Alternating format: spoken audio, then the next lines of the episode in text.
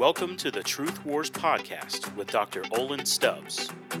Olan has recently written his first book, which is titled What to Do with Worry Why Playing God Never Works.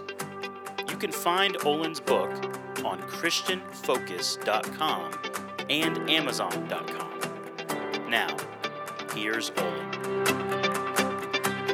So we're going to look at this idea of glorifying God in your work, okay, which really does come out of y'all's mission statement here.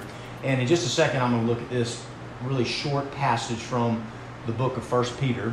Um, if you want to try to pull that up on your Bible app, you can. Again, you don't have to. It's so short. I think it'll be easy to kind of just listen along and remember.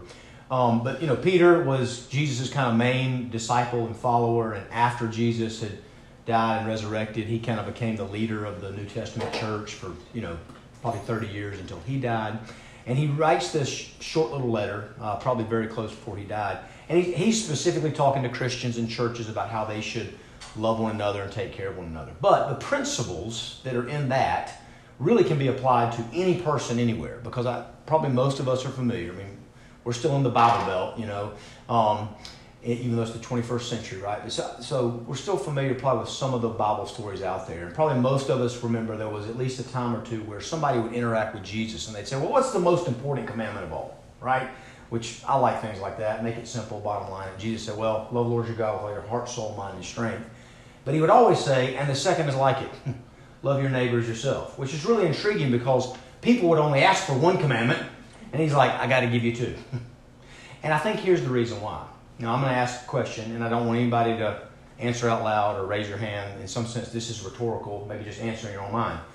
If somebody just asked you, Do you love God? I think the average human being, I mean, not even talking about Christians, just average human being out there would say, Yes, of course I love God. But in some sense, like, well, how do you know? How do you show it? I mean, if you wanted to kind of almost be uh, adversarial people, you might say, Prove it. And I think what Jesus said, if you really love God, you'll love people. That's how it will show up in your life. It's easy to say, I love God. It's a little bit harder to say, I love people because people around you might say, doesn't feel like you love me. right? And so that's kind of the principle in one sense we're going to look, be looking at this idea of loving other people and what that really means. Now, even that phrase, Jesus says, love your neighbors yourself. There was another time Jesus was having a conversation. I think it was actually with a lawyer, which those are always interesting. And the lawyer said, Well, who is my neighbor? Like, technically, right? And Jesus tells the story of the, the Good Samaritan. Again, where a lot of us familiar, this guy beat up, he's hurt, he's robbed, he's laying there, and somebody that comes along with a different ethnicity, nationality that ought to be his enemy, but he takes pity, binds up his wounds, takes him to an inn, pays for him to stay there, which really aligns with a lot of what y'all do in the hospitality world. Uh, so it's really interesting. In some sense, Jesus says your neighbor is whoever you trip over. I mean, it's everybody, but really it's the people you come into contact every day.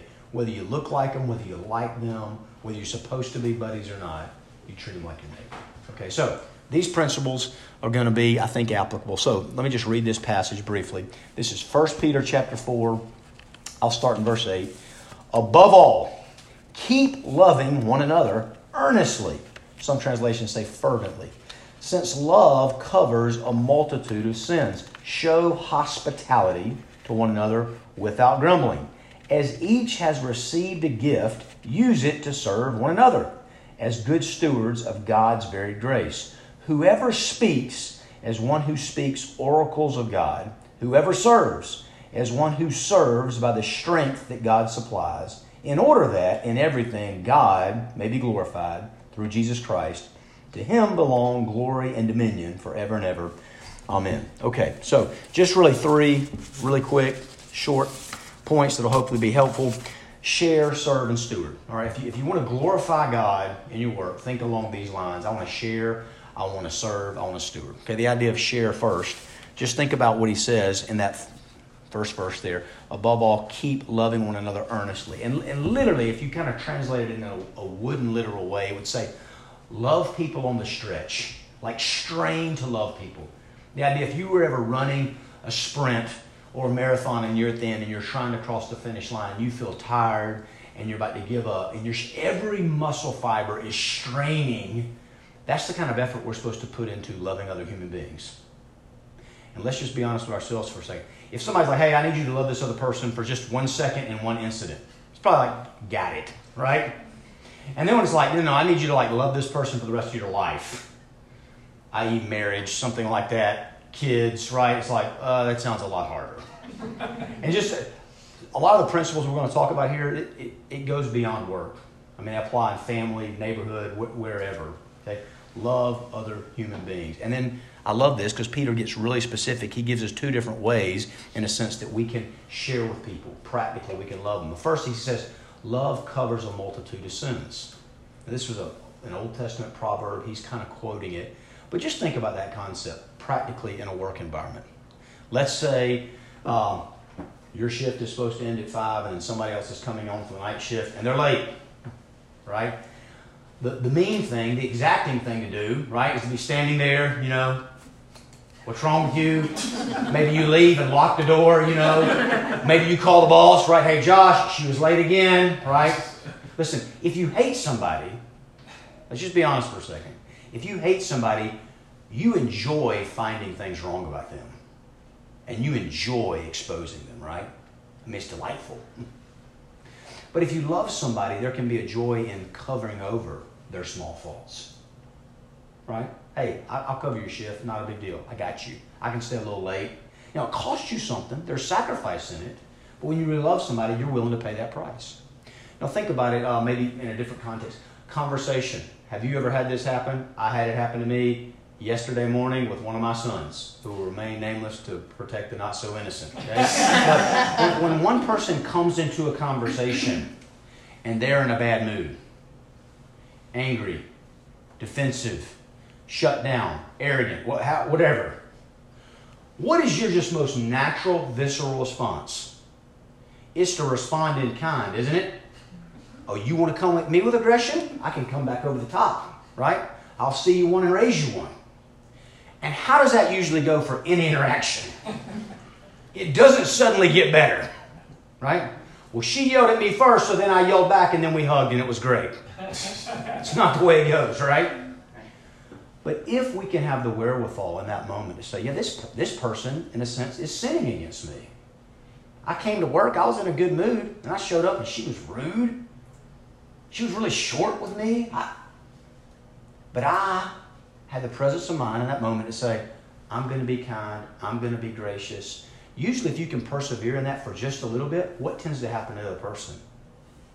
They respond, they soften. Okay, so love says, I'm willing to sacrifice to share and sometimes to cover, share some of my time, my energy, my resources to cover the other person's faults. Okay, the customer maybe, I mean, whoever. Now, let me let me kind of give a little side note addendum. You can't take this to an extreme, and here's what I mean. Let, let's say you had somebody showing up for work two hours late every day. And every time they came in, like their eyes were bloodshot and they looked disheveled. Love doesn't just keep covering that up right? Real love says something deeper is going on in this person's life. They must have some real problems at home. I got to talk to them. I got to confront them. Maybe I do need to pull Josh or Mike in and say, something's going on with Bob, and I'm concerned. But again, love's the motive, even when you confront. Does that make sense? So I can share my time, my resources to cover people, and then I can share in hospitality. He says, practice hospitality without grumbling. Hospitality, if you translated that word literally from the Greek, it literally means stranger love. Love strangers. That's what hospitality literally means. Love people you don't even know. But here's, here's the thing that makes it extra hard. Because in one sense, and I don't, I don't want to minimize, but in America, guys, we are so blessed with resources. It's easy to write a check sometimes, isn't it? That's kind of the, the easiest thing you can do. But to really get involved and just, again, stay involved, not just a one off, right? If somebody writes me a letter says, hey, I'd love you to send me a check one time for one little, you know, nonprofit trip I'm going overseas to help build a well somewhere. Just one time. It's like a piece of cake. And I look like a hero in the process, right? but when somebody's like, hey, I'd like you to get involved in this project for like the next few years, it's like, ooh, I got to think about that. That's going to cost me something. And Peter says, do hospitality without grumbling, without complaint. And that's where the rubber really meets the road, right? I mean, it, it is so hard to serve other people. Most of us, hey, you got to serve in this way. Okay. You know, you got to serve. You got to share your time and resources and not grumble. not complain. Don't have a bad attitude. And, and that's, that's a lot harder. I'll give you just a couple personal stories recently. Um, I had to, uh, last week, I had to have an interaction with a car insurance company, okay, which again will remain nameless, and, uh, and with an apartment complex, okay. Um, and both of my first interactions over the phone with individuals that work there, they were not enjoyable. Now, let me just, let me, I want to try to be as fair and objective as I can be. The people were not rude, they weren't mean, they weren't spiteful, but I would say they did the bare minimum.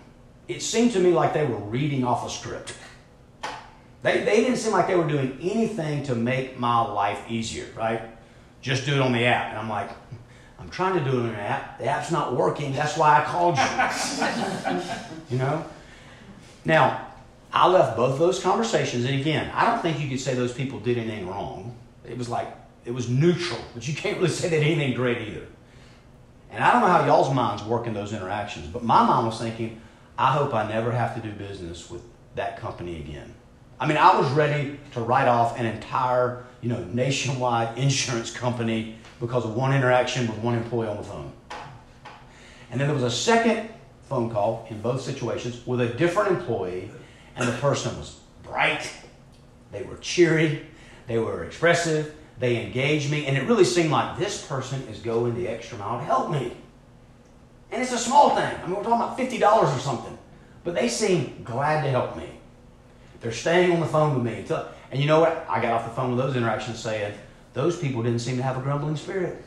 They seem to genuinely enjoy, there, there seemed to be a spirit of hospitality. I'm happy, you're a stranger to me, but I'm happy to love you and take care of you. And I thought, I'd love to work with these companies again. So, I don't think Josh brought me up here for some kind of pragmatic mindset. But when you really do try to glorify God in your work and have these kind of loving attitudes with people, it does help out your bottom line. I mean, just practically, it's a secondary benefit, right? It's like it puts a smile on God's face and it puts a smile on the customer's face, and they're like, I'd like to come back there. Then it puts a smile on your face because you do better in business. Everybody wins, right? Um, in the words of Michael Scott, it's win, win, win. Everybody wins, okay? um, so one guy, he, he kind of translated this verse into his own words, and he said it this way Be hospitable to one another without secretly wishing you hadn't got to be. Have you ever done that? Like, I am serving this person. On the outside, I'm smiling. On the inside, I'm frowning. Why is my boss making me deal with this person again? Don't have that attitude. Okay? Be ready and willing to share. Okay? Secondly, serve, and we've kind of already gotten into this. Let me just read 10 and 11 again. As each has received a gift, use it to serve one another. Okay? As good stewards of God's very grace. The idea, guys, is God has created every human being unique like a snowflake, and part of that means every single human being has some strength, has some gift. And most of us have multiple strengths and multiple gifts. And nobody's exactly alike. And here's the thing God has given you that gift not to just promote yourself, not to exalt yourself, not to just serve yourself and your self interest, but to serve other people. And the more that you can spend time and energy trying to figure out your gifts, and not in some weird introspective way where you just spend all weekend at home reading self-help books to develop yourself. But there, there's a right way to want to understand yourself so you can say hey here are the one or two or three things i'm really great at where i think i can serve the company i can serve the customer better and here are the things i'm not good at. Now listen it's another kind of just side note business principle. Don't be that employee that comes in and says well my myers-briggs says that i'm good at these two things and i'm terrible at these two things so Never ask me to do these two things, right? Because most bosses eventually are going to tell that person, hey, it's been nice, go find somewhere else to work. There ha- I think everybody can agree. Whatever your worldview, belief about God, and all that is, this world is not a perfect place. We're not perfect people. And so part of being imperfect people living an imperfect planet is we're all going to have to do some stuff we don't like and we're not good at. Right? I mean, even the President of the United States, I guarantee you, there are parts of his job he's like, I don't want to have to kiss another baby. So you got to kiss another baby, right? So just get used to it. But there is wisdom in trying to say, I want to learn my unique gifts so I can tailor make them to serve other people. Again, not to self promote, but to serve others. Really look for that. Um, and when everybody in the company is doing that, because you all have a little bit different gifts, it, people coming into an experience with your company, it will be like listening to a great orchestra play. Right? And I'm not an expert on the arts. Y'all are probably all more artistically and culturally minded than I am just because you live in Nashville. Right? but I know enough to know if, if you hear some orchestra playing and there's 80 different people playing all different sorts of instruments and they're all hitting the right note, there's a unique kind of beauty in that that's attractive. That just hearing one person, even the best guitarist in the world playing a solo, can't match. And there's something about the goodness and the glory of God that gets shown off in that. When we say, I'm trying to play to my strength, but not, again, in a self exalting way. I'm trying to be a team player to serve others. It's really, it's glorious. It makes God look good because He's the one that gave us the gifts. So, third point, steward, okay, he said in there, be a steward of God's manifold grace, all the different types of gifts He gives you. A steward is an overseer, a steward is a manager. A steward is somebody who gets other people's property and possessions and they manage it not for themselves, for others. So imagine, okay, this illustration may not exactly fit because I don't, you know, I'm not an expert in y'all's business. But imagine there was some new territory y'all were wanting to get into, some new property or something, and Micah gave you the company card and said, listen, there's the owner over there. I want you to go and wine and dine them and do a site visit, but I want you to really try to win these people over, show them the hospitality that we have here in Nashville, take them out, you know, give them the best of the city. And then Micah comes to check in on you, and maybe you're having a dinner meeting with these clients, and you've got the company card, and you've gone to the nicest restaurant in town, but you just paid for your own food, you know? And they're just sitting over there drinking water and eating the free bread. I mean, you have not been a good steward. The, the point of stewardship is God has given you gifts. Yes, there are ways that they're going to benefit you, but that shouldn't be on the front burner of your mind. On the front burner of your mind is, why has God blessed me? Right? Why is maybe you have a speaking gift? Why has God made me such a great communicator? It's not just so people think you're wonderful. It's so that you can steward that gift to communicate well with others. Maybe you have a great leadership gift and you're great at leading team meetings and discussions and making plans. Why, again, has God given you that gift? To steward it for His glory, but also for the good of other people. And if you think that way, it will really radically affect how you go about your day to day work. Okay? Um, and then notice this. Okay? And again, th- this was originally written for Christians in a church. Okay, so in verse 11, where he says, Whoever speaks is one who speaks oracles of God. Peter probably has in mind preachers, teachers, doing stuff like that. But again, these are broader pl- principles that can be applied anyway. And I want us just to think together for a second about the power of the tongue. There, there's a proverb in the Old Testament that said, A soothing tongue is like the tree of life. Now, have any of you ever, maybe just for a second, I'm not going to ask you to share out loud, so don't worry, okay? So you can be really honest with yourself. Maybe you've been having the worst day of your life. Things at home are terrible with the family. Your finances are tight. Maybe your health is not good. Maybe something happened with your house. Whatever. Car problems. You've been stuck on the phone with the company who won't help you and the app's not working right. It's like everything's going wrong. And you're driving into work maybe and there's almost like a mantra playing on repeat in your mind. My life stinks. I'm stuck. I, it's not getting better. And a lot of this is my fault because I have made some stupid decisions. And I kind of feel like a failure. And I'm like, you know, you ever been there, right? And all the negative stuff is on repeat. And then you show up to work, and then maybe a fellow employee comes up, maybe somebody you don't even know very well, and say, hey, you know what? You spoke up in that meeting the other day and you shared something, and that, that was so insightful, it was so helpful. It changed the whole you know, direction that we were going with that decision, and you really helped seal the deal.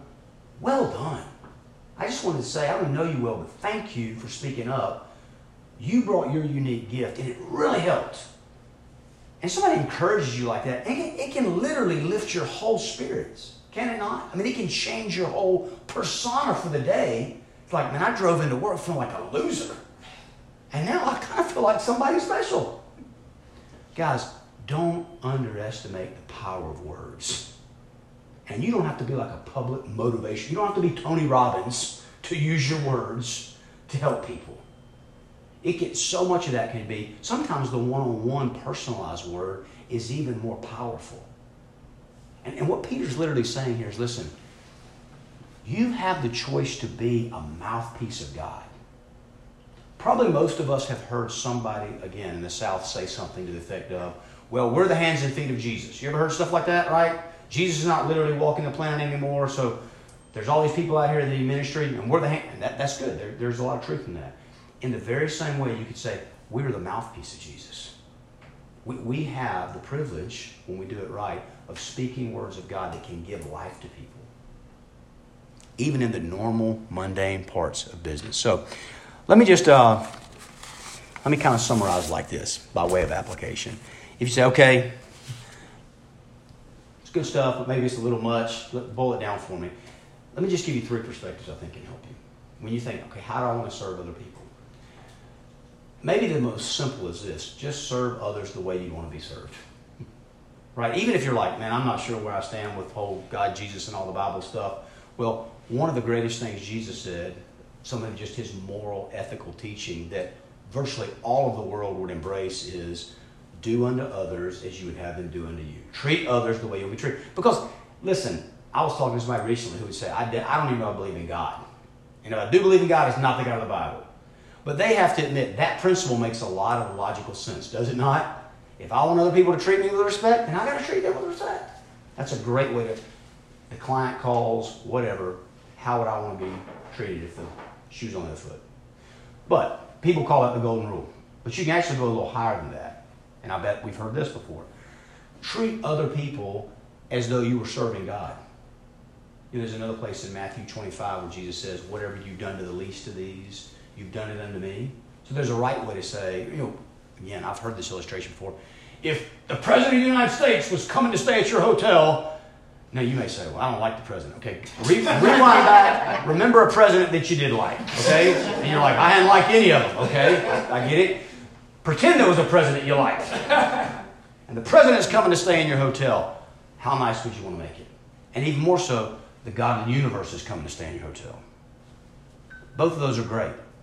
But you can actually go one level higher than that. And this is really what Peter is kind of exhorting us to here is think about the way that God has served you and serve other people that way. Now, just sit here with me for a second. God is the ultimate in showing hospitality. When you read the very first couple of chapters of the Bible, Genesis chapter 1 and 2, really what it's doing there, it's saying God made a planet that was perfectly hospitable for human beings. It had light, it had warmth, it had water, it had land, it had food, it had beauty, it had friendships, it had everything for perfect human flourishing. There's another place in Matthew where Jesus was talking. One of the things he said, he said, God is so gracious and kind and hospitable. I'm paraphrasing just a little bit. That he even lets his enemies get to experience his good gifts. Like the sunshine, like rain. Everybody gets to experience so many of God's good gifts. But the ultimate way that we see God serving humanity is when God became a man in Christ. Well, think about this. He had all the resources. He had all the privileges. He wasn't just a steward, he was the real owner. And he said, I am willing to lay aside all of my privileges to ownership and go down there and be a humble man, be a poor man, and serve his people. And literally, at the end of his life, when he died on the cross, remember where we started this whole thing love on the stretch. it is the greatest example of all time of love being stretched out literally on a cross. Every fiber of his muscle bearing the weight of God's justice against sin for his people. And, and you meditate on that kind of sacrificial love because that, that, that's really the heart of it. I'm willing to sacrifice for other people. And you think about how much he sacrificed for his people, it changes you. You know, if he was willing to sacrifice that much for enemies, how much more should I be willing to sacrifice for friends, co-workers, a customer, a homeless person, whoever it is that you come across? So let me pray for us. I'll give it back to Josh and we can do whatever thinks best. Okay, great. Father, uh, we do thank you for your word.